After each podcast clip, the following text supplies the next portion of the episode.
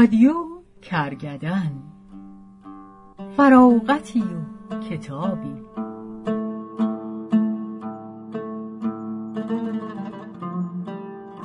دلیر آمدی سعدیا در سخن.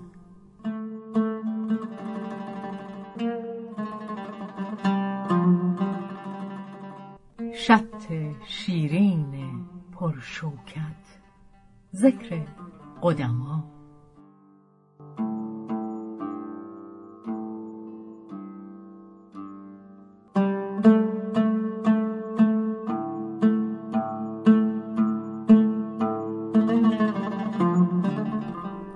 مجله کرگدن شماره صد و سوم.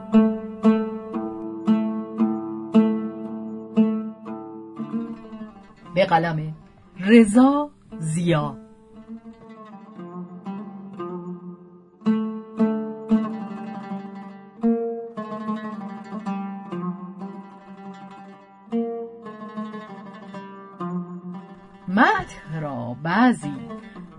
ننگ بر سیمای ادب پارسی دانستند. انصافا هم بعضی از این مدایح مشمعز کننده و در بهترین حالت صرف مزخرف و مزخرف صرف است. کمال اسماعیل می‌گوید مهابت تو اگر بانگ بر زمان زند قطار هفته ایام بکسلند مهار. هیبت تو اگر بانگ بزند روزهای هفته از هم پراکنده می شود.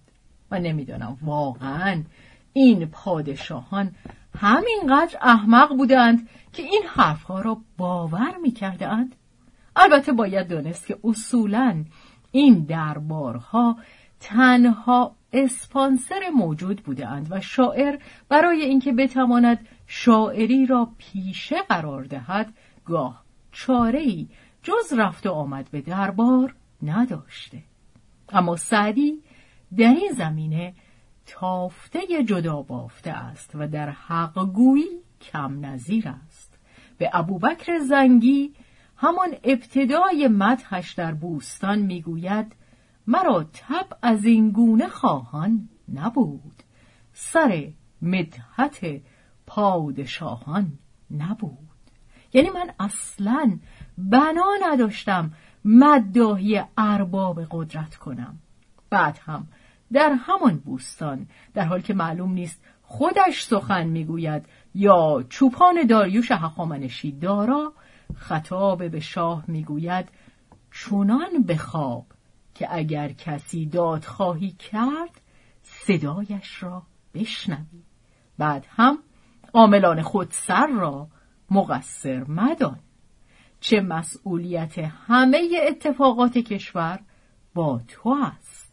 همانطور که اگر سگ پاچه کسی را گرفت صاحب نادانش مسئول است. چونان خسب کاید فقانت به گوش اگر داد خواهی برارت خروش.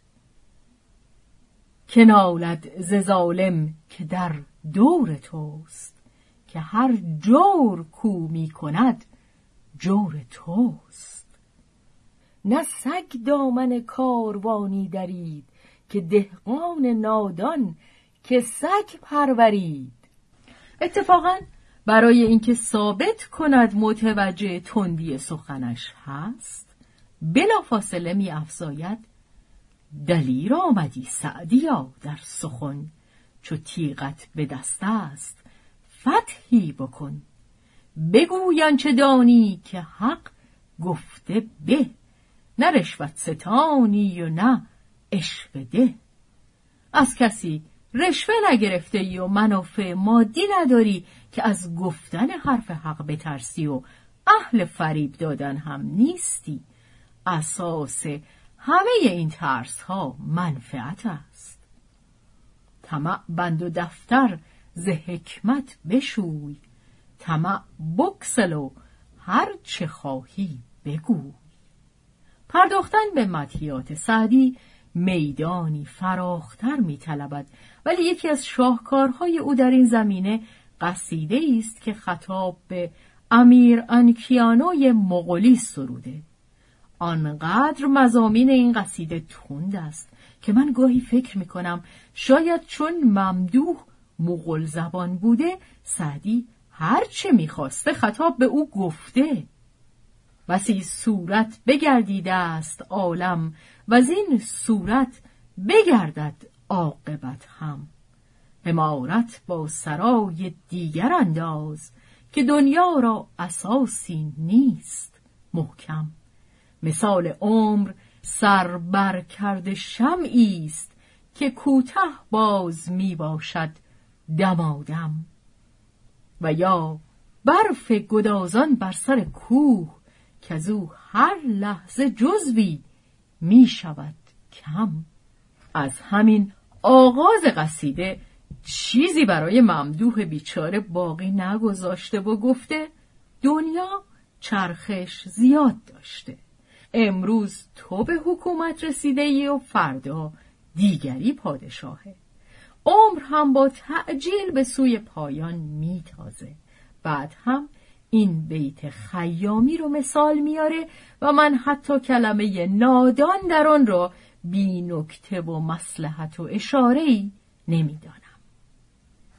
بسا خاکا به زیر پای نادان که گر بازش کنی دست است و معسم گل فرزند آدم خشت کردند نمی جنبد دل فرزند آدم. به سیم و زر نکونامی به دستار منه بر هم که برگیرندش از هم. فریدون را سر آمد پادشاهی سلیمان را برفت از دست خاتم. ایجاز از این بهتر منه بر هم که برگیرندش از هم. اینها را جمع مکن که آخرش قرار است پراکندهش کنند. آقای انکیانای مغول نوین اعظم. اینجا سرزمین ایران است و ما از پادشاهانمان چنین یاد داریم که از آه مظلوم مثل زهر فرار می کردند. به نقل از اوستادان یاد دارم که شاهان عجم کی خسرو و جم ز سوز سینه فریاد خانان چنان پرهیز کردندی که از سم به این خلق پراکنده مطیع دلخوش مباش و بترسید از روزی که این ملت متحد شود که موران چون به گرد آیند بسیار به تنگ آید روان در حلق زیغم. بعد هم بیتی گفته که نمی‌دانم در آن مرادش از صاحب دلان آدم حسابی هایی مثل خودش بوده یا شاه. ظاهرا جوری گفته که یعنی توی شاه صاحب دلی و می‌فهمی. ولی اتفاقا می شود مفهوم مخالفش را هم برداشت کرد و گویا این شیطنت عمدی بوده است. سخن را روی در صاحب دلان است. نگویند از حرم الا به محرم. بنابراین مراقب باش. از آنهایی نباشی که مردم در برابرت کرنش می کنند و پشت سر فوشت می دهند. حرامش باد. ملک و پادشاهی که پیشش مت گویند از قفا زم. تایید عمدی بودن آن شیطنت هم این بیت. سخن شیرین بود پیر کهن را. ندانم بشنود نوعین اعظم.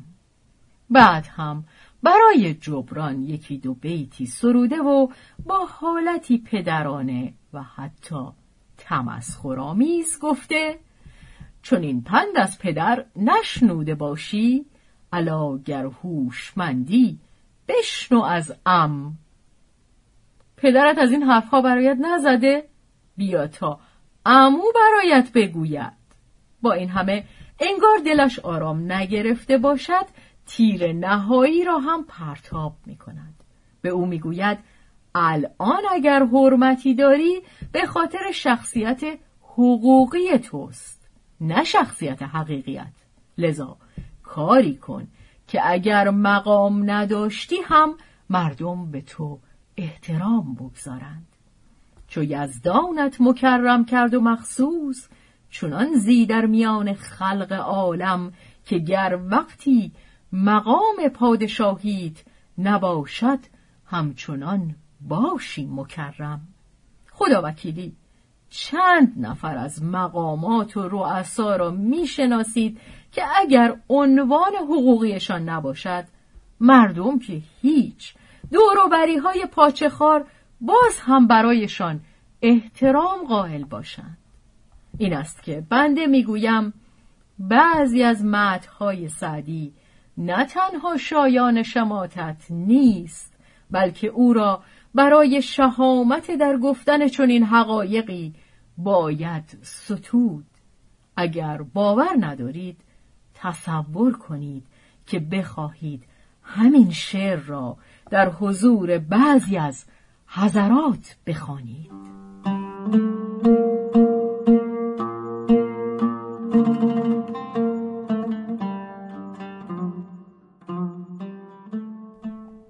روایت شهرزاد فتوهی.